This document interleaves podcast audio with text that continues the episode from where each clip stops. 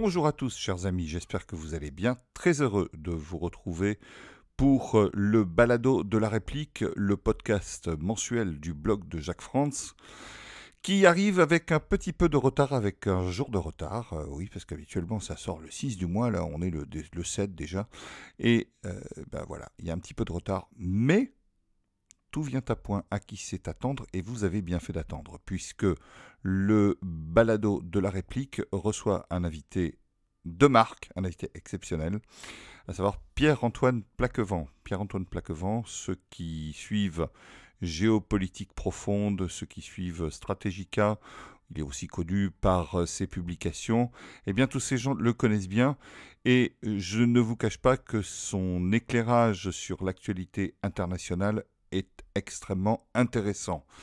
Alors, je vous demanderai, parce que je ne le répéterai jamais assez, je vous demanderai de relayer, de diffuser, de faire connaître ce travail. Il est, euh, il est et doit devenir votre propriété. Vous pouvez également participer dans les commentaires. Vous pouvez également devenir contributeur. Tout ça est destiné à continuer de faire vivre euh, ce blog qui a maintenant dix ans. Et donc, je compte vraiment sur vous. Alors, sans plus attendre, je laisse la parole à Alain de Malte et à Pierre-Antoine Plaquevent. À tout de suite.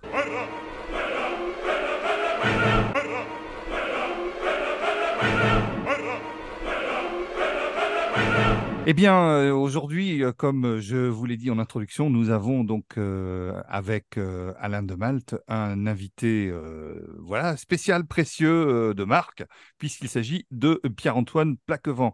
Bonsoir à vous, Pierre-Antoine. Bonsoir à vous. Merci de l'invitation. Bonsoir, Bonsoir Pierre-Antoine.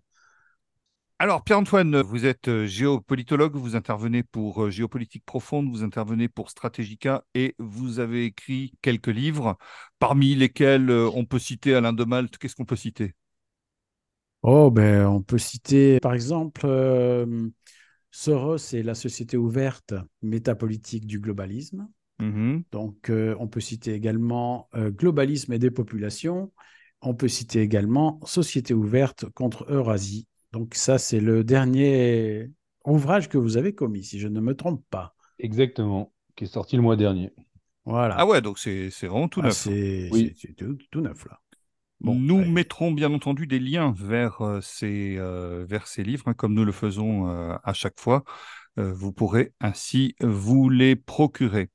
Alors, bien entendu, euh, nous allons un petit peu commenter, si vous le voulez bien, Pierre-Antoine, euh, nous allons commenter un petit peu la, la disons, la, la situation euh, géopolitique du moment qui est euh, brûlante, euh, fumante. Moi, j'aimerais quand même euh, vous poser euh, une question. Aujourd'hui, euh, incontestablement, les, disons, le, le monde est en, est, est, est, est en grand danger. Euh, donc euh, le, le focus, si j'ose dire, s'est déplacé euh, de euh, l'Est de l'Europe euh, au Moyen-Orient. Euh, est-ce qu'aujourd'hui on, on, on peut se retrouver, dans, on peut parler d'une, d'une situation type, je ne sais pas moi, euh, juillet quatorze ou juillet trente-neuf? Je pense que ce qui empêche le système justement d'aller à une telle montée aux extrêmes, c'est tout simplement l'existence de l'arme atomique, qui est le, l'idée de ce qu'on appelle la destruction mutuelle assurée, qui empêche euh, bah, les acteurs impliqués d'aller, euh, d'aller jusqu'au, jusqu'au bout de cette logique-là. C'est ce qui explique, en fait, euh, finalement, on est, on est dans la continuité de ce qu'il y a eu Euh, dans ce qu'on a appelé la, la guerre froide, entre guillemets, euh, mais qui n'était pas froide dans les lieux où elle se déroulait, comme en Corée ou, euh, ou au Vietnam, où à chaque fois on a eu près de deux millions de morts. Euh, et on est dans la continuité finalement de, ce, de, de, ce, de cette chose-là, et de cette dynamique en fait, et qui fait que le, par l'existence de l'arme nucléaire et de la prolifération de l'arme nucléaire, eh bien, les, les, les grands acteurs impliqués Euh, géopolitiquement ne peuvent pas aller jusqu'au bout de la montée aux extrêmes. Et donc on a la fixation sur des points euh, régionaux qui euh, deviennent des théâtres de guerre euh, interposés entre les grands acteurs euh, du système monde. Et donc, effectivement, ça, c'est, on a eu euh, le, le, la, la guerre en Ukraine, maintenant ça se déplace au Moyen-Orient, il y a de fortes chances qu'ensuite ça se déplace à Taïwan. En fait, ça suit une logique qui est tout le long du pourtour euh, eurasiatique, de ce que les géopolitologues euh, anglo-américains appellent le Rimland euh, eurasiatique. Et il faut comprendre en fait euh, d'où le, le sujet de mon dernier livre, hein, Société ouverte contre Eurasie, c'est que les stratèges anglo-américains, euh, les stratèges globalistes en quelque sorte, ont toujours vu euh, l'Eurasie et l'Afrique comme une continuité, ce que Mackinder appelait l'île mondiale, et finalement il s'agit pour eux de toujours faire en sorte que le, tout ce pourtour eurasiatique qui court finalement de l'Europe à l'Asie du Sud-Est Euh, soit toujours découplé des puissances centrales eurasiatiques qui euh, contestent le leadership ou l'hégémonie, euh, l'hégémonie in- in- installée. Et c'est réellement ce qui se passe. Euh, que ce soit euh, l'Europe ou le Moyen-Orient ou l'Asie du Sud-Est, en fait, ce sont autant de formes de sous-continents euh, à l'échelle euh, eurasiatique, hein, de l'île mondiale, donc, comme il l'appelait Mackinder, qui doivent être séparés du, de ce qu'il appelait le heartland, donc le, le cœur terrestre, hein, de, qui est occupé par la, la Russie et, et la Chine.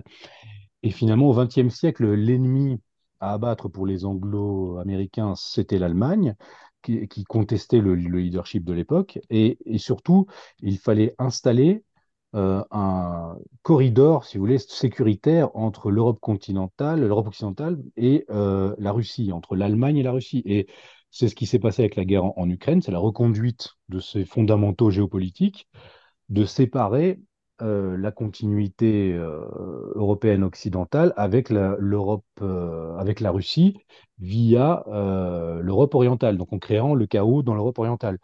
On a maintenant la même chose avec... Euh, avec le Moyen-Orient.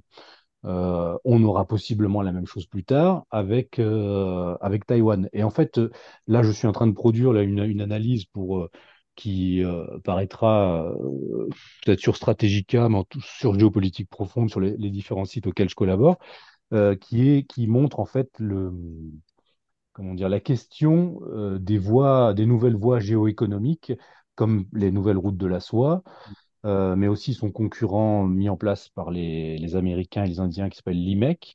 Euh, et donc, euh, le, le, le but est vraiment, euh, pendant la guerre, avant la guerre en Ukraine ou pendant la guerre en Ukraine, au début, on a eu le, le, euh, comment dire, le, le, la destruction de Nord Stream deux. Euh, là, il s'agit encore aussi de questions de ce, de, de ce type-là, entre autres choses, hein. Donc, on a une superposition de, différents, euh, de différentes euh, causes, si on veut, Euh, qui mène à un embrasement local. Et moi, j'invite toujours à défocaliser des acteurs euh, régionaux qui s'affrontent pour voir en fait l'ensemble de la carte géopolitique. Et on voit impliquer au niveau local, eh bien, à chaque fois, les grandes, la, finalement, les, les, les, le, le grand affrontement entre le, le duopole de la gouvernance mondiale actuelle, qui est la, les États-Unis et la Chine. Les États-Unis alors, qui, excusez-moi, qui veulent si garder je... leur hégémonie et la Chine qui la conteste. Alors, excusez-moi, si je vous suis bien, oui. Donc en, en, en réalité, il euh, n'y a, a rien de nouveau sous le soleil, parce que euh, là, t- vous, vous avez dit quelque chose tout à l'heure qui m'a, qui m'a frappé, qui est intéressant. On parlait de guerre froide, mais on parle toujours de guerre froide de notre point de vue, euh, de, oui. de, à nous occidentaux, parce que en réalité, euh, c'est une des premières choses qu'on apprend en droit international, c'est qu'il n'existe pas de, de moment sur, le, de, sur la Terre où il n'y a pas de guerre. Exactement. Donc, en réalité, les, euh, il, que ce soit, vous avez parlé de la Corée, vous avez parlé du Vietnam, vous avez parlé, euh, pour eux, c'était des guerres bien chaudes, euh, oui. où les, les, les guerres menées par proxy euh, entre l'U R S S et les États-Unis euh, voilà. en Afrique, par exemple, euh, c'était des guerres qui faisaient euh, avec, avec des, des, des, des vraies armes et qui faisaient de vrais morts. Donc, euh, donc finalement, euh, est-ce qu'aujourd'hui, euh, on, on voit les choses, euh, dif- est-ce que c'est nous qui voyons les choses différemment parce que tout d'un coup, euh, les, les bruits, euh, les bruits de, de, de, des bombes euh, se rapprochent de nous ou est-ce que, euh, ou est-ce qu'il est en train vraiment de se passer quelque chose d'exceptionnel et d'irréversible ?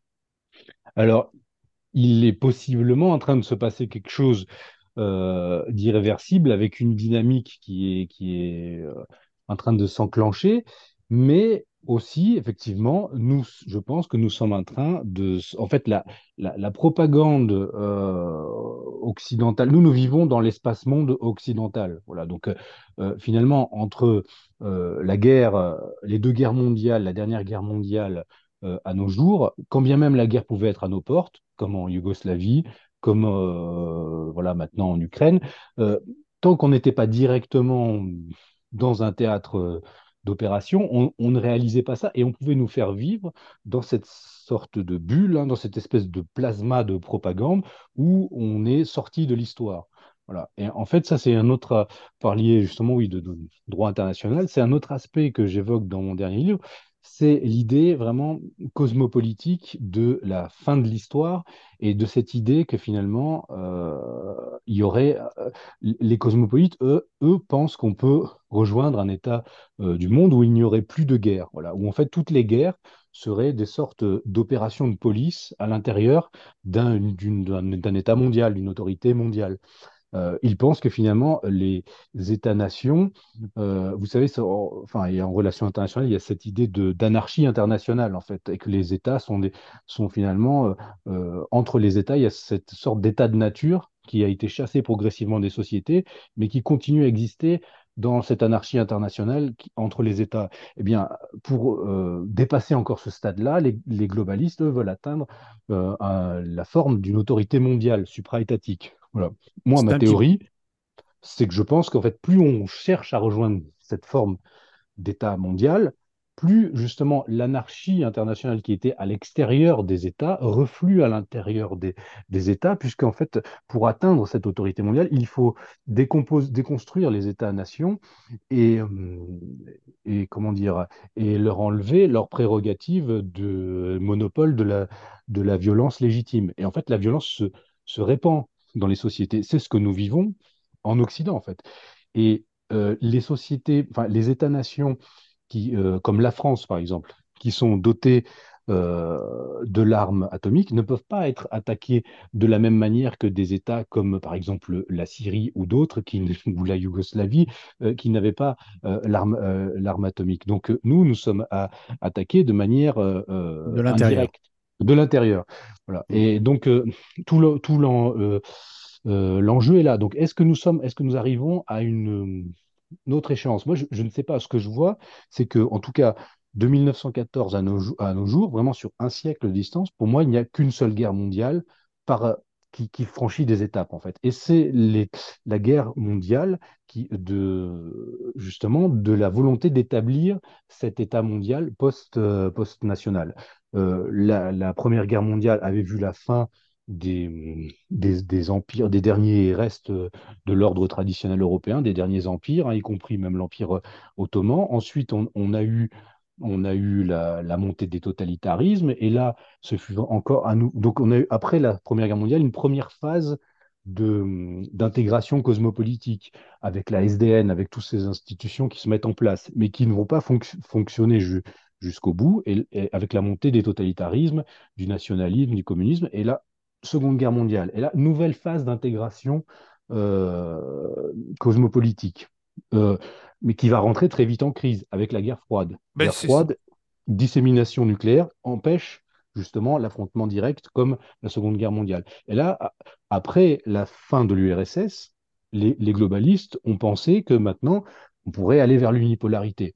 Le retour de la Russie sur la scène internationale et de la Chine euh, amène maintenant une nouvelle crise de l'intégration cosmopolitique et en fait une quatrième, en fait une quatrième guerre mondiale qui, qui est en cours. Mais on pourrait parler de guerre mondiale hybride en quelque sorte.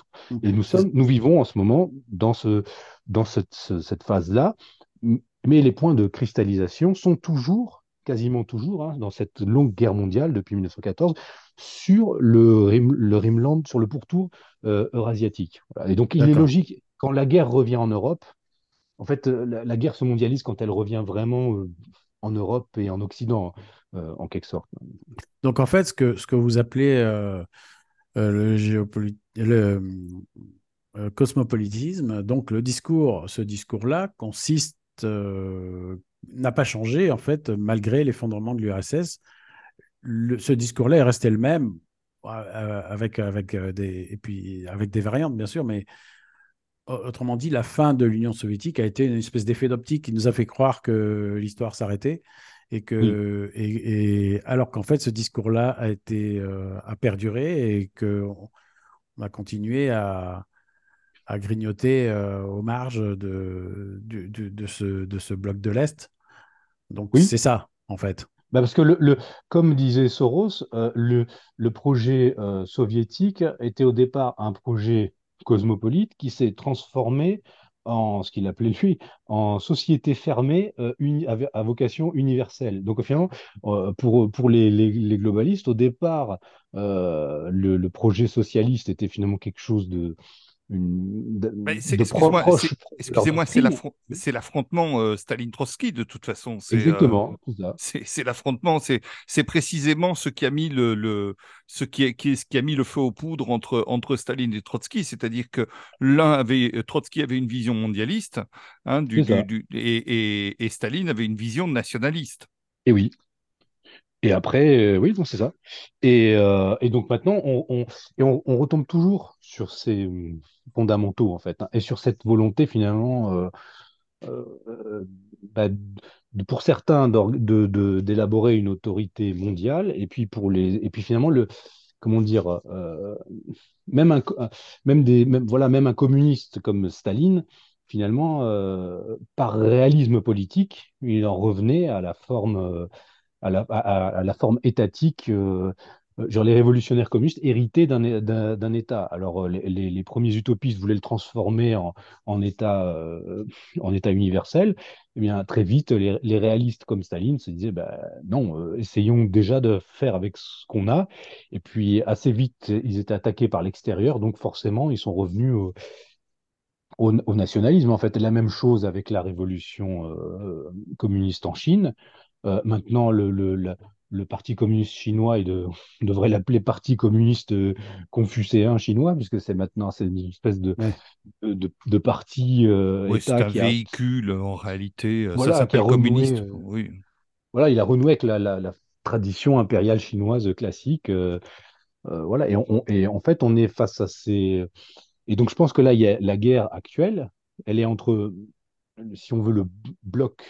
Euh, occidental euh, qui en fait on pourrait l'appeler bloc cosmopolite en quelque sorte ou à visée cosmopolite euh, mais qui en fait se, se retrouve face à des acteurs qui eux sont, sont réalistes et donc bah, l'Occident lui-même et on voit ça à chaque, à chaque guerre hein. D'ailleurs avant chaque guerre on voit apparaître une forme de, de réalisme euh, géopolitique au sein des cosmopolites et certains, voilà, par exemple Mackinder Euh, ensuite euh, Spikeman aussi euh, et, et là on entend le même discours hein. on, on, si on lit la, la, la presse occidentale euh, mainstream on a cette idée que maintenant euh, oui peut-être que l'Occident n'a pas été assez réaliste face aux autres puissances donc il va y avoir, c'est le discours néoconservateur donc ils vont devoir injecter une partie de réalisme stratégique pour affronter Euh, les puissances réalistes du moment que sont euh, euh, la Russie et la Chine. Mais c'est, c'est toujours avec l'arrière-fond d'arriver à un moment donné à un dépassement euh, cosmopolitique du politique. Voilà. Et en fait, ah. moi, ma théorie, c'est que si on laissait faire les choses, enfin, l'organisation classique du politique, euh, qui avait pris une forme assez stabilisée, c'est, c'était la forme euh, des États, euh, des, des États, en fait, des États-nations. Euh, et bon, la Chine peut se considérer elle-même comme un État civilisation, la Russie maintenant qu'on, qu'on se considère aussi comme un État civilisation.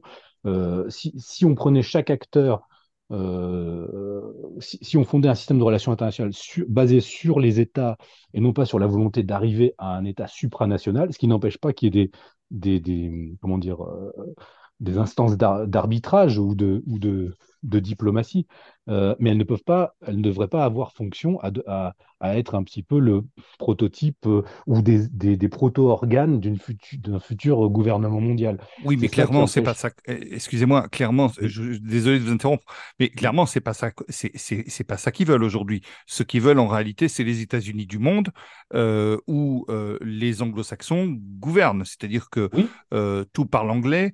Euh, quand on, on, on parle d'un gouvernement mondial, c'est euh, plus exactement un gouvernement qui va gouverner le monde. Mais enfin bon, euh, euh, il est de préférence à Washington, encore que certains oui. le verraient bien à Jérusalem.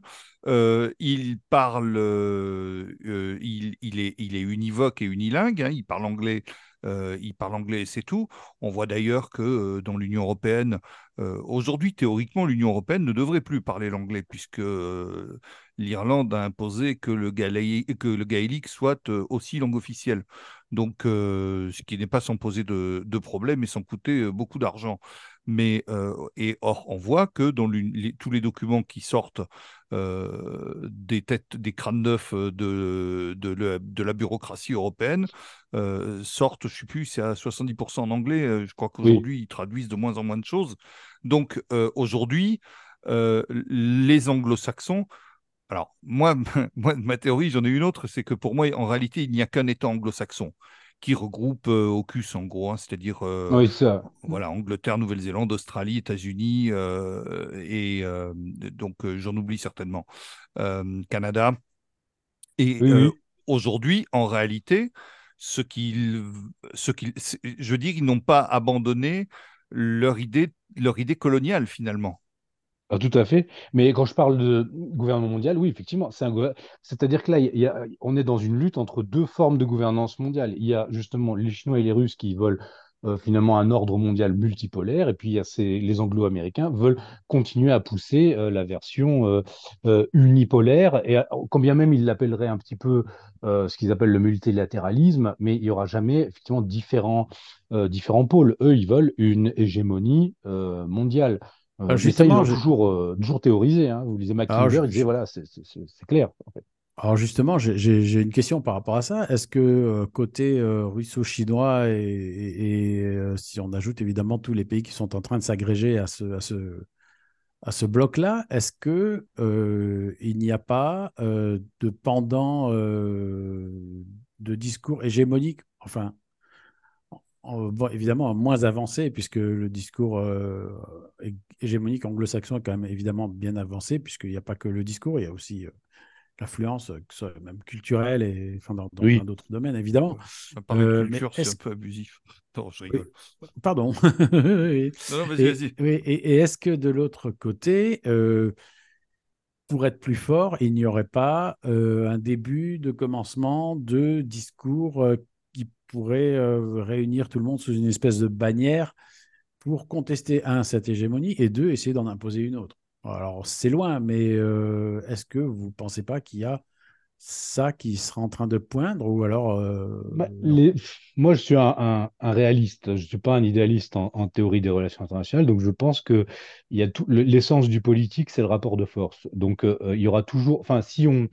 Si on conteste un ordre établi, soi-même, on doit proposer euh, un contre-ordre. Euh, euh, et ce contre-ordre sera toujours peut-être vécu par certains comme une, une nouvelle hégémonie. Mais maintenant, ce qui est intéressant de voir, ce sont tous les acteurs euh, régionaux euh, qui, euh, on le voit au Moyen-Orient, on le voit enfin, dans les différentes régions du monde, euh, même en Afrique, en fait, qui, qui essayent de, de se placer justement...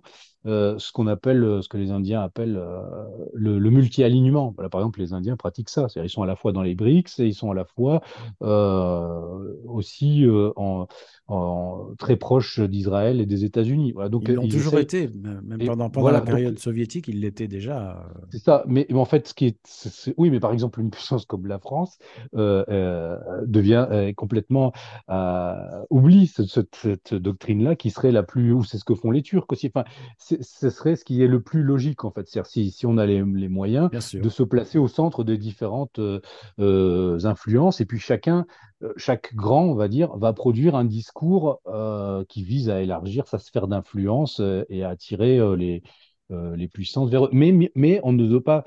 Euh, malgré tout, le discours qu'on produit, euh, par exemple, c'est ce que certains disent, oui, est-ce qu'il y a équivalence finalement entre voilà, euh, l'axe sino-russe et puis euh, les puissances anglo Euh, anglo-américaine, euh, je dirais que la différence, c'est quand, quand on commence à produire un discours euh, so euh, sociétalement conservateur comme en Russie, au bout d'un moment, euh, il est, on est obligé de poser aussi euh, des actes.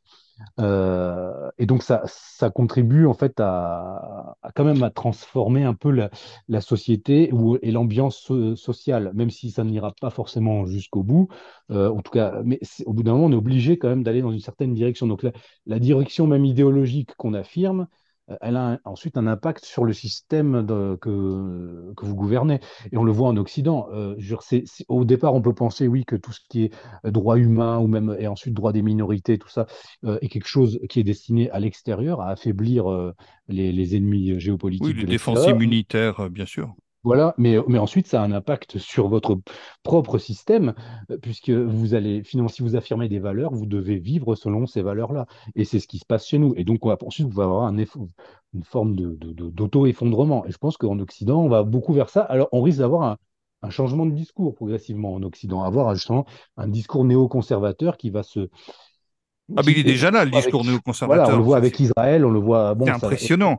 Euh, euh, aujourd'hui, pardon de vous interrompre encore, mais oui, aujourd'hui, on on- on n'a jamais vu des médias mainstream euh, aussi, euh, je veux dire, aussi pro-israélien que maintenant. Je veux dire, oui, avant, il y avait quand même l'idée de, euh, de la, la- la- la- la solution à deux États. euh, Aujourd'hui, enfin, c'est c'est- c'est hystériquement, euh, c'est hystériquement pro-Israël.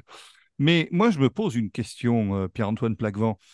Est-ce que, par hasard, les États-Unis ne seraient pas en train d'avoir un peu les yeux plus gros que le ventre? Euh, est-ce qu'ils vont pas, euh, finalement, est-ce que c'est- on n'est pas devant le co- un peu le colosse au pied d'argile, c'est-à-dire euh, devant un- une entité, euh, alors euh, les États-Unis, euh, comme je l'ai dit tout à l'heure, hein, accompagnés de leur, euh, euh, de leurs euh, vassaux canadiens, euh, en- ro- euh, ro- oui. royaumuniens, et cetera. Euh, est-ce que les, les États-Unis ne sont pas en train d'avoir trop de fer au feu euh, qui pourrait euh, finir par euh, considérablement euh, les affaiblir? Je me souviens de, je crois que c'était Scott Ritter qui disait que euh, aujourd'hui, si le, si le Hezbollah, par exemple, entrait dans la danse, ce serait très problématique pour euh, la coalition israélo-américaine de faire face. Qu'en pensez-vous? Oui, mais la question est de savoir si est-ce que le est-ce que le Hezbollah rentrera dans la danse, par exemple. Est-ce que ouvertement, euh, parce que si le Hezbollah rentre ouvertement dans la danse, ça veut dire que l'Iran ou- entre ouvertement et derrière l'Iran, euh, la Russie euh, euh, et la Chine. Et euh, je pense que là, là, ce qui est la, comment dire, euh, ben, le- la, la clé de voûte, euh, de, enfin, le, le- le- ce qui constitue la sauvegarde d'Israël, c'est l'arme atomique. Euh, donc, euh, et c'est la possibilité d'em- d'embrasement de, euh, de, de toute la région.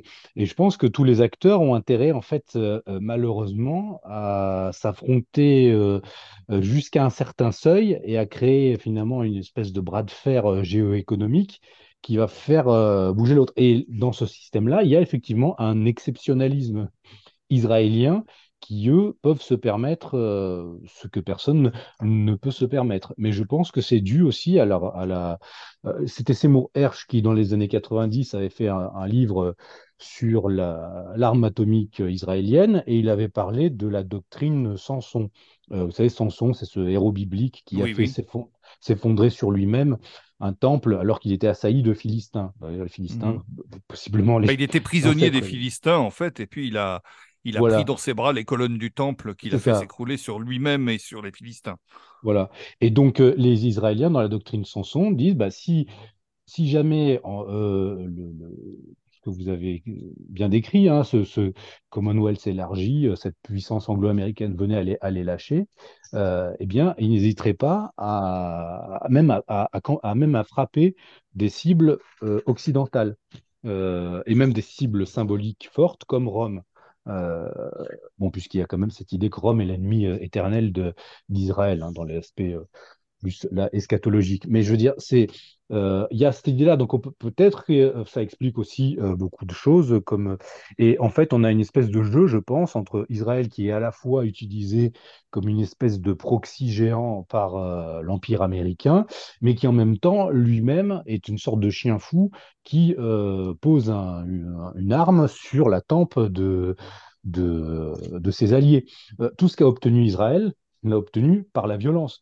Faut pas oublier que euh, le, le, le Likoud actuel est le descendant euh, immédiat de la tendance qui va donner naissance à, à, à l'Irgun et au terrorisme euh, sioniste qui va pousser euh, qui, les, les, les Britanniques dehors. Donc on est, on est, et tout ce qu'ils ont obtenu, à mon avis, ils l'obtiennent toujours par une, un, passage, euh, un passage en force. Donc je pense que là, et on a cette espèce de jeu, et là, bon, là, on peut rentrer après dans les. Des, des, des domaines plus euh, qui dépassent juste la, la simple géopolitique, mais on ne peut pas ne pas voir, presque à, à, à deux mille ans de distance, toujours ces mêmes schémas qui se répètent avec euh, une forme de, enfin, euh, euh, l'État d'Israël comme une forme de presque, comme, comme à l'époque des Romains finalement, hein, une sorte de Netanyahou et Hérode finalement qui persécute un peu les, les, les, les, la population, et puis derrière la puissance Euh, impériale romaine, et là, euh, Rome, c'est les États-Unis. D'ailleurs, pour, euh, les, les, dans le, pour les, les rabbins talmudistes, le, le, le, l'Empire romain ne s'est toujours pas effondré, c'est l'Occident, en fait. Hein, c'est le dernier empire qui devra s'effondrer, s'effondrer avant la fin du, du, bah, de l'ère messianique, en fait. Euh, J'ai envie de vous donc... faire écouter quelque chose, euh, Pierre-Antoine oui. Plaquevent. On ne peut pas euh, parler de ce qui, se, ce qui se passe actuellement entre le Hamas et Israël sans évoquer la question du temple, de la reconstruction du temple de Jérusalem. Vous reconnaissez cette voix ? euh, Oui. C'est le rabbin. Euh... Non, mais... Oui, non, je vois. Je ne sais plus, c'est dans quel, quel entretien c'était ça, oui, récemment. Non, non, c'était, c'est, c'est donc. Euh, alors, pour, euh, pour nos auditeurs, hein, donc c'est une, euh, c'est une vidéo euh, que vous avez enregistrée donc, euh, la semaine dernière, hein, sur, que vous avez publiée la semaine dernière euh, sur Géopolitique Profonde. Donc, ah euh, oui.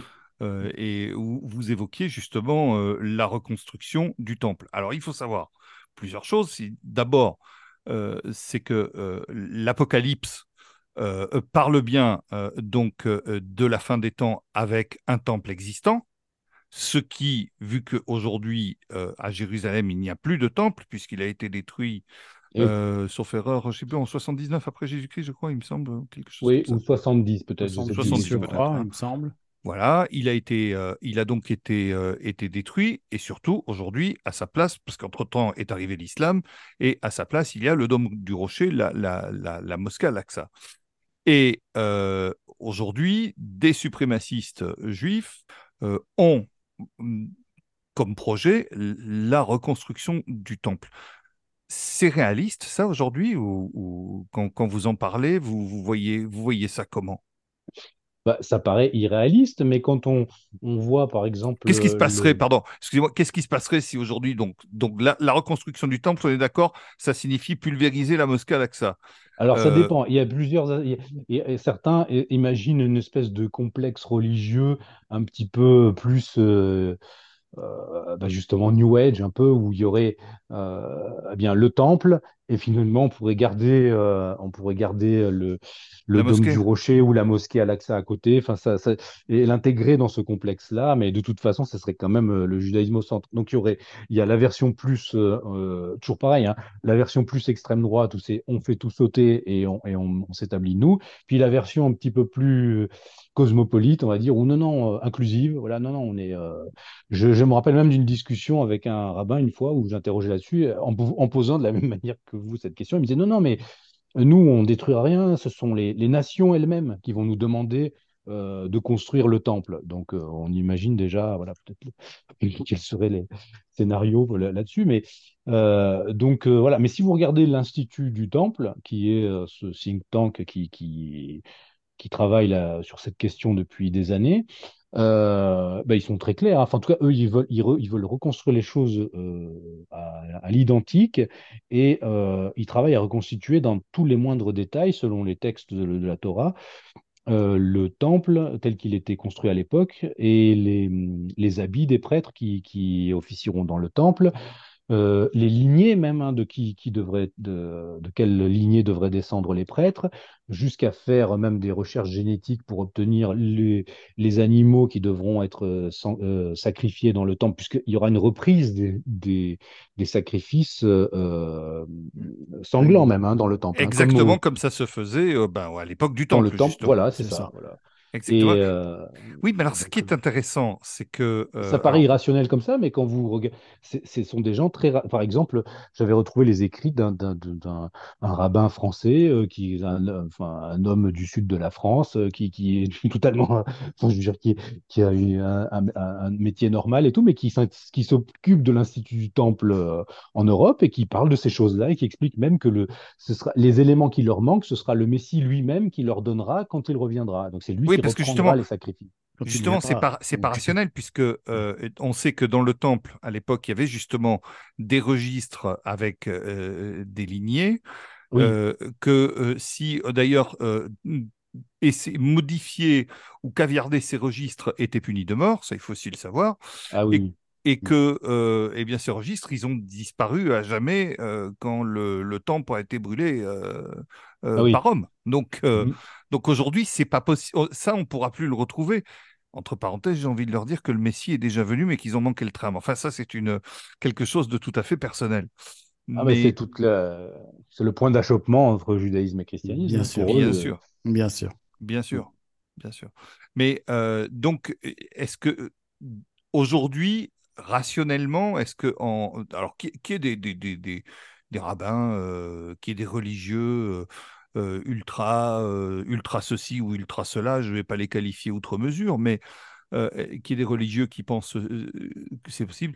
Mais est-ce que politiquement, parce qu'il va quand même falloir une décision politique pour que ça se fasse, est-ce oui. qu'aujourd'hui On, vous pensez qu'il euh, existe un vrai courant politique en Israël capable de ce, de ce genre de choses? Et la question en corollaire, si je peux me permettre, euh, est-ce qu'il euh, existe côté, euh, côté musulman des oui. gens qui se méfient de ça et qui, qui, bah, qui voudraient prendre le contre-pied de ça euh, ah ben, Qui s'en méfient, euh, ça, ils sont nombreux. En étant encore plus radicaux, oui. Enfin, je veux dire, même même euh, l'opération du Hamas, ça s'appelle euh, déluge, du, déluge d'Al-Aqsa, justement. Exactement. C'est la défense c'est, de la fronte de la... De voilà, la... c'est là que je voulais en venir, mais voilà, je posais la question pour vous laisser dire, mais effectivement, c'est, c'est de ça que, que je voulais que vous parliez, donc euh, oui, effectivement. Mais après... Euh... Euh, comment dire, je pense que euh, enfin, il y a différents niveaux, hein, je sais, je sais pas jusqu'où, par exemple, euh, même le courant de Netanyahou, jusqu'où ils y croient vraiment ou jusqu'où ils instrumentalisent ça. Euh, voilà. Par contre, ce qui est clair, c'est que des gens avec des gros moyens travaillent à, à, à, à ça. Et, et je pense que, euh, parce qu'on évacue, euh, nous qui sommes plus de la sphère, on va dire, euh, Bah, latine, quoi. On a plus, plus une histoire qui s'est, à partir du, du thomisme, qui s'est devenue vraiment, on s'est ancré sur la philosophie réaliste, en quelque sorte. On évacue un peu cet aspect i- irrationnel. Euh, mais ça, c'était euh, euh, Raymond Aron qui disait bien, les, les relations internationales ne sont pas des, rela- des relations juste entre des objets euh, rationnels, euh, comme presque de la, la physique, quoi. C'est son... L'homme est un, est un animal quand même avec une part euh, irrationnelle. Et donc, je... je pense que pour beaucoup de ces gens-là, oui, enfin, ils, ils y croient. C'est-à-dire, enfin, c'est, c'est leur, euh, c'est leur foi en fait. Hein, c'est leur foi qui est, et leur foi matérielle. C'est-à-dire, c'est, c'est le, le triomphe d'Israël est un, c'est l'Israël, l'Israël charnel, c'est l'Israël matériel. Donc, c'est à partir de là, tout, tout doit être mis dans cette direction-là. Maintenant que des des gens plus malins sachent en profiter. Je pense que ça, c'est aussi une ligne qui sépare, par exemple, la, on pourrait dire, la, la diaspora juive de gauche type Attali, Soros ou ces, ces gens-là qui, qui ne sont pas directement sur le terrain et qui ont une visée réellement plus euh, cosmo, cosmopolitique, qui voient bien euh, Jérusalem comme un centre, comme disait Attali, le Le gouverne... enfin, la capitale d'un gouvernement mondial, mais euh, c'est pas forcément. C'est, c'est, c'est vraiment voilà, c'est cette idée de gouvernement mondial. Pour les, les, les, les sionistes religieux radicaux messianiques, c'est eux, ce qui les intéresse, c'est reconstituer l'Israël biblique. Et ils vivent même dans une espèce de, de d'espace-temps parallèle. Hein. Enfin, leur, leur mode de vie euh, ah bah, même. Totalement. Euh, L'Israël donc, biblique, il n'y a plus de Liban, il n'y a plus rien, quoi. Je veux dire. Voilà. Euh... Oui, oui. Mais, mais même dans leur mode de vie, ils sont. Et le truc, c'est qu'ils sont euh, plus, comment dire. Euh, mais comme pour le Hamas, comme, enfin, les religieux, par exemple, dans tout, tous les pays, hein, mais je, ben même en France, en fait, facilement, si on comparait à l'échelle de la population, les religieux sont les gens qui font le plus d'enfants, par exemple, parce que la religion dicte de faire des enfants. Donc, les, les courants religieux, naturellement, vont prendre la place, même euh, euh, le sionisme religieux va prendre la place du sionisme laïque. Après, dans le sionisme religieux, il y a plein de courants. Hein, ça va depuis les courants qui refusent de servir euh, l'État, euh, jusqu'à ceux qui, au contraire, pensent que l'État doit être utilisé au service de de la religion. Donc ça, c'est, c'est, tout ça devrait être analysé plus, plus en détail. Euh, mais cette question du troisième temple est, est vraiment... Euh, parce qu'on oublie... C'est, c'est l'essence quand même du judaïsme. On, on nous explique mal parce qu'on parle, on sait, on connaît peu de choses là-dessus, mais finalement, euh, le, le, le but du, du, du judaïsme, c'était déjà le retour dans la, dans leur, dans, dans la terre biblique, et ensuite, effectivement, de reconstruire, euh, reconstruire ce, euh, ce temple. Alors certains pourront le voir comme quelque chose de plus, Euh, comment dire, euh, oui, de moins agressif, quoi, de plus inclusif, quoi. Et puis d'autres le verront plus comme quelque chose de suprémaciste. Bon, on voit avec la ligne de Netanyahou, en plus Netanyahou est poussé là, c'est, c'est-à-dire que vu ce qui se passe, euh, il, il est poussé lui aussi aux, aux, aux extrêmes, euh, aussi pour ne pas à, avoir à assumer les conséquences de ce qui s'est passé, puisque tout de même cette attaque du sept octobre constitue... Euh, pour le moins une surprise stratégique euh, étonnante, quoi, vu, enfin, pour l'État qui a quand même le service de renseignement euh, le plus, un des plus puissants du monde et qui est assez relais dans tous les pays euh, de, de occidentaux, en tout cas, voilà, et de la région, enfin, je, de la région ouais. qui serait presque plus efficace en France que sur place, donc c'est étonnant. Euh, mais, euh, donc, euh, mais en tout cas, donc on peut se demander là aussi, ça c'est, je ne sais pas, c'est, si, vu le, le, la position du Hamas, qui est en fait un, un acteur local qui est progressivement devenu une interface pour un peu tout le monde, en fait, hein, euh, puisque euh, finalement, il est appuyé, appuyé par le Qatar euh, via, sous, sous, via euh, les États-Unis et Israël, via le Qatar, mais avec aussi euh, maintenant une logistique et des armes même qui viennent de l'Iran. Donc, c'est devenu une espèce de plateforme qui a su se, devenir incontournable. Euh, donc, on peut se, donc on peut se demander qui a vraiment allumé la mèche euh, à, ce, euh, à ce moment-là. Et est-ce que finalement, même les, les Israéliens eux-mêmes ne se sont pas retrouvés un petit peu, soit, soit c'est le prétexte qu'ils recherchaient, soit ils ont même été poussés, euh, et peut-être même le, le, le, cette attaque a été activée euh, par, euh, par d'autres, hein, euh, pour, pour les pousser, et maintenant c'est la course en avant vers, vers ça, ou, ou bien ça, une, une convergence, je ne sais pas. Parce Alors, il y a deux choses. Dans l'intérêt il... des Américains, c'est de couper... En fait, Israël était devenu vraiment, euh, a joué, en tout cas jusqu'en deux mille vingt-trois, euh, euh, un rôle un petit peu, euh, là aussi, pratiquer une forme de multi-alignement. C'est-à-dire, il mm. continuait de s'appuyer sur les, sur les anglo-américains, mais il continuait aussi de développer leurs liens avec la Russie et avec la Chine, ouais. avec des investissements colossaux chinois euh, en Israël. Donc, on peut se demander jusqu'où on les a poussés aussi maintenant, dire, bon, maintenant, c'est le, vous êtes dans le camp occidental et puis c'est, c'est fini, quoi. Donc... Euh, Je ne sais pas. C'est... Alors, qui a allumé la mèche euh, Bon, euh, Israël, en tout cas, euh, euh, est à l'origine du Hamas pour pouvoir voilà. euh, ça, affaiblir c'est euh, le. C'est ce le... que je voulais dire. C'est ça, pour affaiblir le Fatah, affaiblir le Fatah exactement, dans voilà. les années deux mille. Euh... Donc, euh, mais, mais après, vous ne maîtrisez pas tout. Une fois que vous avez créé quelque chose, c'est, c'est ça. Peu, c'est... Avec la réaction en chaîne, on ne maîtrise jamais. Ils se voilà, sont servis ça. des uns pour assassiner les autres, mais ça a grossi. Vous avez un, plus c'est plus le golem, le fameux golem, c'est un peu ça. Faut que vous ayez créé, oui. euh... le, le principe, c'est qu'après vous créez un monstre et puis après, bah, vous savez voilà. pas si euh, c'est ça, si est-ce que ce que ce que ça va faire.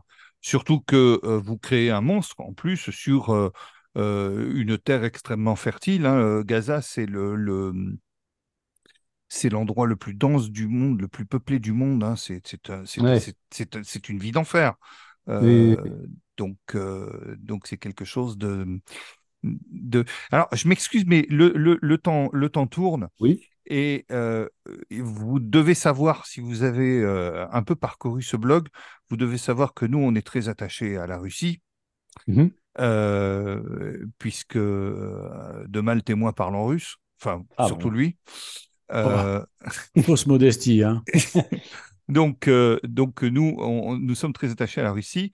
Et euh, alors, certains ont dit, euh, parmi les, les, les, les hystériques anti-russes, parce qu'aujourd'hui on assiste à une, à une russophobie tout à fait irrationnelle et tout à fait euh, bon, euh, euh, vraiment malvenue et qui fait entre parenthèses énormément de mal.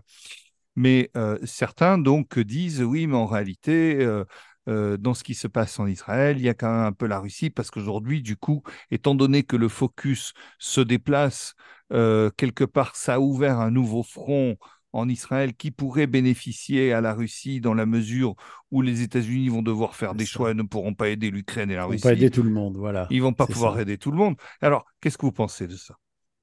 Oui, mais dans le même temps... euh, la Russie, comme la Chine, avait intérêt à, à réussissait à maintenir dans la région, euh, depuis l'intervention de la Russie en, en, en Syrie, une espèce d'équilibre des puissances qui faisait que, euh, même, euh, ça n'est que récemment que Israël a commencé à ne plus prévenir euh, les Russes de, leur, euh, de leurs attaques euh, en Syrie, par exemple. Euh, donc, c'est, c'est, c'est, n'est pas si simple que ça. Je, je pense qu'en fait, la, La, la Russie n'a pas intérêt à ce que la, la situation euh, dégénère complètement, euh, la Chine non plus, euh, et je, je pense qu'en fait ceux qui ont intérêt à semer le chaos, même provisoirement comme ils l'ont fait en Ukraine, ce sont plutôt les, les Américains, parce qu'il faut, il faut euh, empêcher euh, ce, ce que je veux dire, enfin, faut, faut, il faut arriver à découpler euh, le Moyen-Orient et l'Europe De, des, intér- de, de, des intérêts de l'arrière-fond euh, stratégique euh, russo, euh, russo-chinois. Mmh. Voilà. Alors après, la, la théorie, on va dire, la théorie du complot euh, autorisée euh, néoconservatrice, c'est l'inverse, de dire, là, bon, j'ai vu. Mais, oui, mais parce qu'eux ont le droit. Hein. Oui, eux, ils ont le droit, ben, c'est normal. Ouais. Donc, eux, eux, ils disent le, le juste et l'injuste. Dites-le bien. Ouais. Voilà, le pur et l'impur, parce que c'est eux qui c'est ça. Le licite et l'illicite, mais, mais donc du mmh. coup, sur leur, euh, dans leur vision, c'est justement c'est, euh, l'Iran qui, par exemple, avait intérêt à déstabiliser la, la zone pour ne pas que commencent à se normaliser les intérêts, euh, les intérêts euh, israélo-arabes. Euh, là-dessus, je ne sais pas, parce que comme je vous disais, euh, je ne sais pas jusqu'où, parce qu'Israël est sous... Et a très bien su euh, se placer un petit peu comme acteur intermédiaire. Et je pense qu'il y a toujours cette idée-là en, en, en tête, c'est que plus Israël va monter en puissance, et là ça peut rejoindre la question du temple même, hein, euh, plus Israël va vouloir être une espèce de pivot en fait, hein, entre Eurasie euh, et Occident. Euh, bon, ça va être plus compliqué maintenant avec, euh, avec oui, ce, ce qui se passe, mais on n'est pas sûr que, que comment dire, qu'à un moment donné, une solution ne se fasse pas jour à, avec l'appui des pays du Golfe, avec par exemple eh bien, euh, un, un, une, euh, un déplacement, on va dire, un euphémisme, des pop- de la population de Gaza euh, euh, dans le Sinaï, par exemple, ou ailleurs, avec une reconstruction euh, euh, d'une de nouvelle ville, justement, avec euh, l'appui, là, à ce moment-là, des pays, euh, des pays aussi euh, du Golfe, qui pourraient dire, regardez, voilà, on... on On va, on va aider à cette reconstruction. En même temps, on pacifie les, les, les relations, parce que sinon, c'est terrible. On va aller vers un, vers un affrontement euh, peut-être beaucoup plus grave. Donc, on, on, on ne sait pas forcément euh, ce qui est... Bah, excusez-moi, mais ensuite. Déjà, bon, euh, ce qui est intéressant, c'est que euh, pardon, les, les... Donc, l'État hébreu, finalement, est, est en train de faire exactement euh, ce qu'on euh, a essayé de faire avec lui au dix-neuvième siècle, c'est-à-dire il est, c'est, ils sont en train de faire exactement la même chose avec les, les, les Gazaouis, c'est-à-dire qu'il faut leur trouver une place, euh, une place où crécher, oui. Finalement. Euh, exactement comme euh, on a essayé de trouver un endroit pour que les ju- où les Juifs pourraient, pourraient vivre. Il y a eu le, le, l'essai du Birobidjan, il y a eu, euh, oui. il y a eu des choses comme ça. Oui. Sauf que euh, les Gazaouis, personne n'en veut. Attendez, le Sinaï, bah, l'Égypte est souveraine sur le, sur le Sinaï. Les oui. Palestiniens au Liban, on a vu ce que ça a donné, hein, parce que oui. bon, euh, le Liban, si le Liban allait... à, à ce, ce débat aujourd'hui dans de, dans de tels déboires et dans un tel marasme, c'est en grande partie à cause de la question palestinienne. Et, et par conséquent, je vois mal, euh, euh, je vois mal une, une, solution, une solution à ce problème. Et pourtant, voilà, malheureusement, il y a des gens il y a, et, et, avec qui Israël ne veut plus cohabiter, visiblement. Donc, oui. c'est, c'est compliqué. Ouais, mais en même temps, mais l'Égypte est voit... réticente, l'Égypte est réticente quand même à l'idée d'accueillir tous ces Palestiniens. Ah, mais on veut pas. Les, les Palestiniens, et puis avec les gens du Hamas au milieu, oui, non, c'est clair qu'ils n'en veulent pas. Et mais ils n'en veulent pas, pas mais en même temps... Ils se battent déjà contre les, les frères musulmans dans le Sinaï, là. Donc, euh, oui. effectivement, c'est quand même assez compliqué. Et puis, mais ça risque, on risque de leur tordre le bras quand même, hein. Ben c'est ça. Et vu le niveau de corruption même de ces, de ces pays et leur, leur niveau de dépendance euh, oui. de leur gouvernement à l'état de l'Occident, euh, aux États occidentaux, on ne sait pas jusqu'où ils sont prêts. Enfin, finalement, qu'est-ce qu'on fait vraiment les pays arabes environnants euh, depuis quarante-huit euh, d'efficace euh, Rien. Ça serait dans la continuité de cette... Euh... de, malheureusement, oui. de cette triste réalité. Euh, et effectivement, et vous parlez, bah, l'histoire d'Israël, ça n'est que ça, hein, finalement, c'est d'être, c'est d'être soi-même euh, déporté, et puis de vouloir revenir, de déporter les autres. Euh, et puis on, on est encore, on est dans la récurrence des mêmes, euh, des mêmes schémas, hein, rien de nouveau sous le soleil, hein, comme dit. L'Ecclésiaste. L'Ecclésiaste.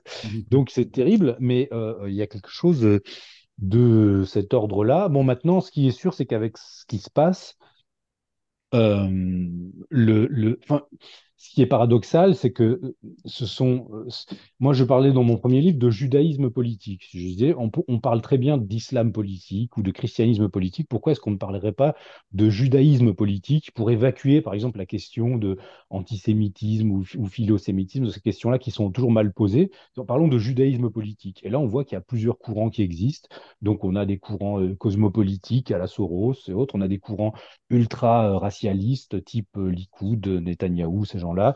On a des courants euh, religieux, mais qui sont euh, euh, au contraire, euh, qui ne veulent pas euh, s'impliquer dans la politique israélienne. Donc on a toutes sortes de, toutes sortes de courants, donc on peut les, les analyser. On ne peut pas ne pas voir le rôle qu'a qu'a joué là le, les, le judaïsme politique de gauche euh, dans l'établissement en Occident d'une société multiculturelle. Voilà, donc Alors je suis, très, je suis très fier de vous entendre dire ça, je vais vous dire pourquoi, parce que Euh, dans le commentaire, euh, dans, dans une réponse à un commentaire qui, qui avait été fait sur euh, ben, mon dernier article, je crois, hein, sur Israël, justement, euh, eh bien, justement, euh, je parlais, ben, voilà, il m'a, il m'a, il m'a accusé de modestie tout à l'heure, ben là, je vais la laisser de côté parce que je parlais justement de judaïsme politique. Eh bien, voilà. Oui. Euh, tout comme il y a, euh, tout comme l'islam est aussi une entité politique, euh, eh bien, euh, il y a également un, un, un judaïsme politique. Alors, ça nous sortira pas de cette histoire de, de, d'antisémitisme ou de philosémitisme, parce que le problème, ça c'est pas vous qui choisissez, hein, malheureusement. C'est ça. C'est, c'est l'ennemi ça... qui vous désigne. Ouais, exactement. C'est ça, hein. Exactement. C'est ça. Euh, l'antisémite, c'est souvent celui que les Juifs n'aiment pas. Mais bon. Euh... Et c'est ça, exactement. Bon, mais euh, je, je, je reviens quand même à je reviens quand même à la Russie euh, parce que. Mais, donc, mais je peux si je peux faire juste sur le développement. Je vous en prie. En fait, maintenant que les on va dire les juifs politiques de gauche ont installé une société multiculturelle partout en Occident, euh, ils vont ils doivent gérer le fait qu'à la face de cette société multiculturelle, eux-mêmes, euh, enfin en tout cas les les juifs politiques d'extrême droite en Israël. Euh, se, com- se comportent de manière euh, euh, raciste et racialiste. Ah pardon, donc, je ne suis maintenant... pas d'accord avec vous. Excusez-moi, mais je ne suis pas d'accord avec oui. vous, je, si vous me permettez. Et oui. je vais vous dire pourquoi. C'est parce que ceux qui, ceux qui ont installé une société multiculturelle en Occident, ce ne sont pas des juifs de gauche. C'est-à-dire qu'ils sont de gauche en, Occ- en, en France et euh, en Italie, euh, mais euh, ils sont d'extrême droite quand ils, quand ils arrivent en Israël. Oui, mais, mais ça n'était pas vu jusqu'ici. Maintenant, c'est visible. Le double discours est vraiment visible. Euh, on ne peut plus donc... donc euh, euh, et, et ils se retrouvent maintenant, ils doivent gérer. C'est pour ça que maintenant, il y a, il y a le, le curseur de l'antisémitisme qui est en train de partir vers l'extrême gauche. Et, et c'est donc la France insoumise. C'est, c'est les nouvelles... c'est les, les, les nouvelles populations installées en Occident par les juifs de gauche eux-mêmes euh, qui, qui sont maintenant pointés comme euh, le nouvel antisémitisme. Et c'est d'ailleurs la, la stratégie lamentable d'une certaine extrême droite d'essayer de s'accrocher à ça en disant « Ah c'est bon, on va pouvoir euh, enfin dire euh, nous-mêmes, on va pouvoir enfin nous-mêmes être racistes comme les juifs en fait. » Donc bon, mais c'est... Mais, mais, euh, c'est donc ils vont pas pouvoir... Ils ne vont pas oui. pouvoir... Gérer, enfin, comment ils vont gérer ça ? Euh, là, c'est quand même, c'est, c'est, c'est une fois qu'on a finalement créé un début, bah, d'une certaine manière, de cosmopolitisme, de société cosmopolitique, eh bien, euh, là, c'est eux qui peuvent, c'est, c'est ne peut, ils ne peuvent plus user de cette carte. Euh, maintenant, le, le, le, le ghetto de Varsovie, euh, c'est, c'est eux qui le font contre les, contre les Gazaouis. Donc, euh, comment est-ce qu'ils vont gérer ça à l'avenir ? C'est que ça ne sera pas euh, évi- euh, évident. Ouais, alors, moi, moi, je vais vous le dire, comment ils vont le gérer ? Ils vont simplement... Euh, déplacer le focus et manipuler l'information. Je me suis posé la question de savoir, parce que euh, vous serez d'accord avec moi, euh, dans l'histoire de, dans l'affaire de l'Ukraine, euh, les, les, les médias euh, occidentaux ont géré les choses de façon totalement irrationnelle et immodérée.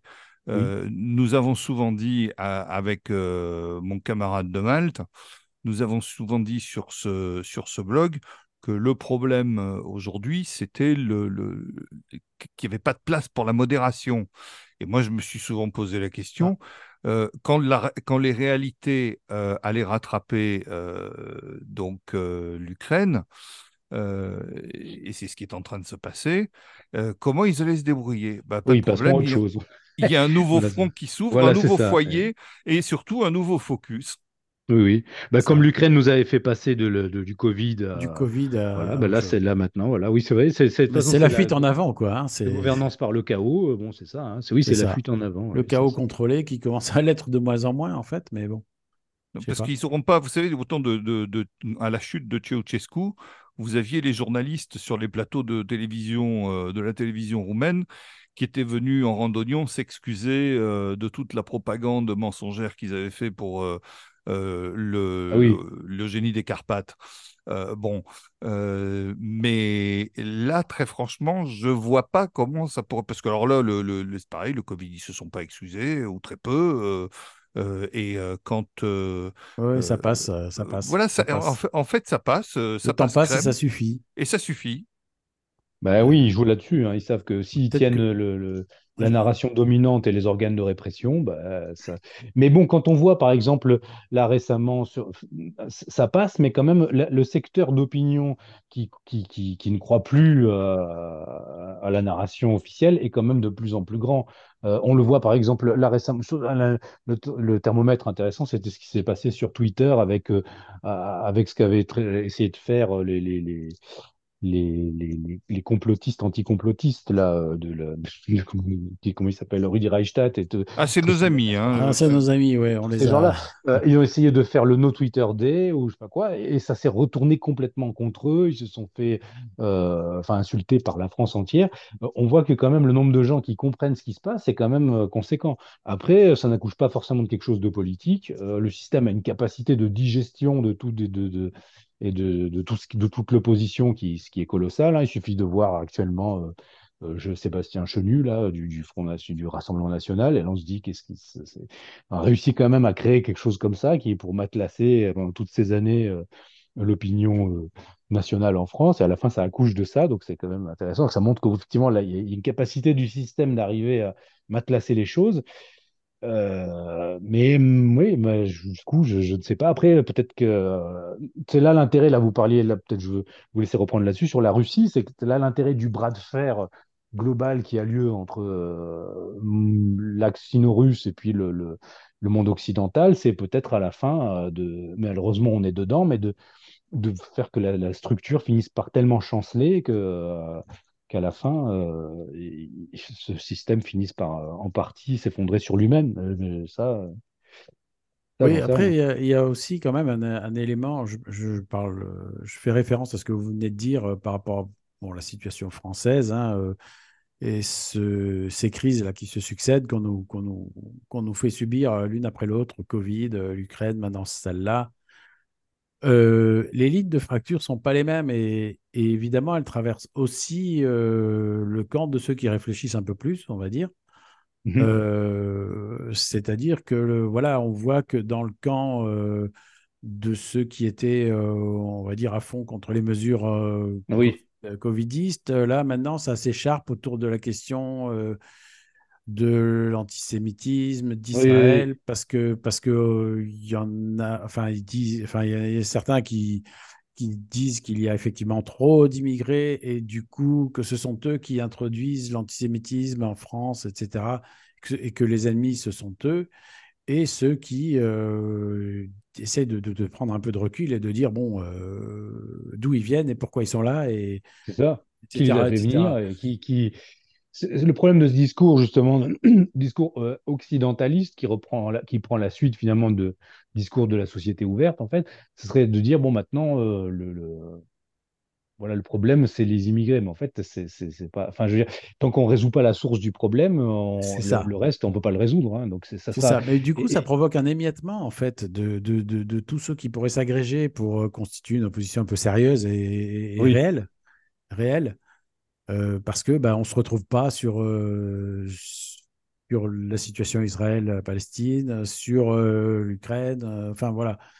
C'est... Mais on pourrait se retrouver, s'il n'y avait pas euh, si les gens défocalisaient un petit peu justement, exactement, euh, absolument, oui, exactement. Absolument, on pourrait se retrouver sur la, la enfin, ce qui était par exemple la politique de De Gaulle, hein, face à l'intérêt euh, souverain de la France, quel est-il? Et la souveraineté, c'est prendre, de, étymologiquement, c'est même c'est avoir de la hauteur, c'est prendre de la hauteur sur les événements et on n'est pas obligé d'être euh, emporté par la, voilà. Et quand voilà. on voit, et puis au bout d'un moment, il y a quand même, c'est signé. Quand on voit, par exemple, euh, Éric Zemmour, euh, Marion Maréchal, euh, ou c'est, et, enfin, tous les lieutenants d'Éric Zemmour qui partent comme ça, enfin, qui vont en Israël, en Arménie, au même moment, enfin, créer vraiment cette idée euh, qui, aux, aux élections européennes, vont présenter une liste vraiment qui est sur l'idée que c'est, c'est avec l'Europe qu'on peut maintenant euh, arriver à gérer nos problèmes et tout. On, on voit vraiment qu'il y a Une, une proposition néoconservatrice euh, en France ou et en Europe. Et en Italie, par exemple, c'est Meloni. Voilà, vous avez, Meloni s'est fait élire sur un discours. Et par exemple, dans le, et dans, le, dans son P A C, on va dire, euh, il, y avait, il y avait la promesse faite à, à son parrain américain euh, d'enlever euh, l'Italie euh, de, des, routes de, des, routes, des nouvelles routes de la soie. Ouais. Euh, et c'est, c'est ce qu'elle a affirmé faire, qu'elle fera. Mais la décision n'est pas encore concrètement prise et c'est pas sûr que ce soit si simple à faire. Mais pour dire, c'est ce discours que doivent. Enfin, je veux dire, c'est, c'est, on va, on va laisser un peu s'introduire, comme on a eu en Pologne, ou comme on a eu bah, face à la Russie, voilà, en Ukraine, on peut même avoir le néonazisme. Donc, on, on, on va avoir. Ils sont obligés de lâcher un petit peu les, les brides à, à certains niveaux, mais avec une narration contrôlée. Et le problème, effectivement, c'est que, je pour moi, il y a des gens qu'on voit s'exprimer, euh, même sur les réseaux sociaux. Euh, euh, certains sont clairement, enfin, ce sont des proxys euh, américains et israéliens en France. Hein, et, et en fait, ils pensent, eux, eux peut-être naïvement, euh, comment dire, euh, bah, pouvoir euh, instrumentaliser ceux qui les instrumentalisent en se disant, oui, ben, du coup, je vais pouvoir amener moi mon discours anti-immigré ou, anti, ou anti-immigration, euh, mais ce sera, mais c'est pas. C'est celui qui, qui paye, en gros, qui décide. C'est pas, c'est exactement. Pas... Donc, en plus, ça sera toujours comme ça. Hein. Ils sont ridicules. Mais moi, souvent, euh, je et, et, et je me permets d'accélérer un peu parce qu'il oui, faut oui, conclure parce que ça fait déjà une heure qu'on parle. Le oui, temps oui. passe vite avec vous, Pierre-Antoine Plaquevent. Bah, oui. euh, vous reviendrez, j'espère. euh, mais euh, non, ce qui, ce qui est intéressant, euh, c'est qu'il n'y a personne pour dire une fois à la télévision, vous savez quoi, euh, l'Ukraine, Israël, tout ça, c'est pas chez nous, nous on aimerait bien parler un petit peu et de oui. nos problèmes, vous voyez, euh, on aimerait bien parler de, de, je sais pas moi, l'étranger proche, des, euh, des euh, deux cent mille migrants euh, avec euh, des couteaux euh, de la paix et de l'amour qui... Euh, Qui, euh, qui déferle, euh, c'est l'équivalent de la ville de Rennes, hein, qui déferle par an. Et encore, je pense que mes chiffres sont à réactualiser. Donc, euh, à un moment donné, il n'y a personne qui dit eh « oh, euh, ça va cinq minutes, là, vous pouvez nous lâcher un tout petit peu avec l'Ukraine, avec… Euh, » Avec, oui. avec Israël et tout ça. Vous voyez ce que je veux dire? C'est le discours qui devrait être tenu, mais il ne peut pas être tenu, quoi. Parce que tous les gens qui vont passer à la… Il n'y a personne. Bah, bah, ils peuvent pas. Enfin, il y a un tri qui a été fait en, en, en, en amont. Hein. Enfin, je veux dire, si vous arrivez jusqu'à un plateau télé, c'est que déjà… Euh... C'est ça. Bah, c'est, c'est, c'est que déjà, et... vous avez un discours euh, aligné. Et on voit, mais vous avez raison, il, il, là, il manipule ça. C'est-à-dire, d'un côté, il y a. Euh, et c'est pour ça qu'il faut monter. Euh, en tapant sur Mélenchon, ils le font monter euh, comme une opposition euh, aux yeux des gens qui en, qui, qui, qui, qui en ont marre de l'unilatéralisme pro-israélien, comme ils ont fait il y a quelques mois monter Zemmour, euh, quand Zemmour parlait des immigrés, en tapant sur Zemmour, ça le fait monter. Voilà, bon, c'est de ce qu'on appelle les oppositions contrôlées. Euh, le problème, effectivement, c'est, euh, c'est, c'est d'amener autre chose, mais euh, le, le système est là-dessus euh, euh, entièrement euh, tenu.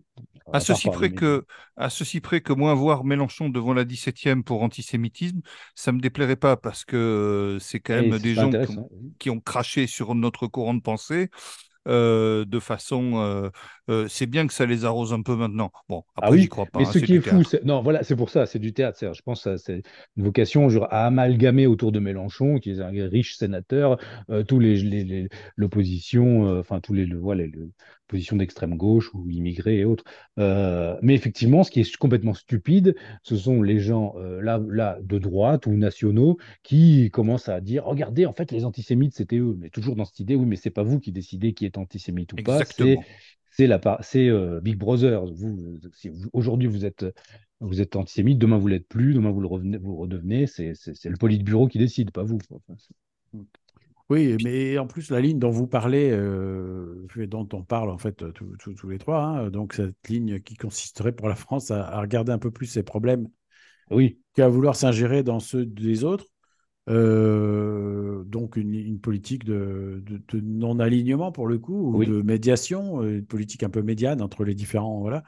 Ça s'imposerait quand même dans un pays qui compte la plus grande population juive en Europe et la, et la plus grande population musulmane. Exactement, aussi. C'est ça. Euh, ça serait quand même, parce que là, ils jouent un peu avec le feu, tous à prendre parti les uns comme les autres là. Et oui, parce qu'on euh... a, mais en fait, le, la situation quand on la regarde, elle est assez simple, c'est vous avez, on a l'impression que le, le, le, le, le régime Euh, est sioniste en France, quoi. Enfin, il est pro-sioniste, et la rue, elle est pro, euh, pro-arabe ou pro, pro-musulmane. Voilà. Et, et au milieu, vous avez cette, ma- cette majorité silencieuse qui n'a le droit de rien dire, à part d'aller se faire vacciner, et qui doit regarder cette espèce de spectacle, et qui n'a pas de représentant euh, politique. Et qui est en train de s'appauvrir. Et qui est en train de s'appauvrir, de s'éteindre, euh, bon, qui pour moi a même été stérilisé euh, par, par les injections, euh, en partie. Donc, euh, clairement, la cible, c'est ça, c'est une triangulation autour euh, du français de souche. Et quand on voit bah, les gens qui défendent le, les français de souche, euh, comme même le site français de souche, prendre parti pour Israël à fond, enfin, c'est ne pas comprendre. C'est, en fait, ce sont des gens qui sont quelque part... Il y a les cyniques, puis il y a aussi les désespérés, ceux qui se disent, bah, là, peut-être qu'en s'accrochant à ça, on pourra avoir le droit de dire que machin, mais non, je, je crois qu'il n'y aura pas un S O S, un, un S O S, euh, S O S français de souche euh, animé par... Euh, par Damien Rieu, non, il n'y aura pas. Non. Par Damien Rieu, enfin, par Finkielkraut. Les... Par...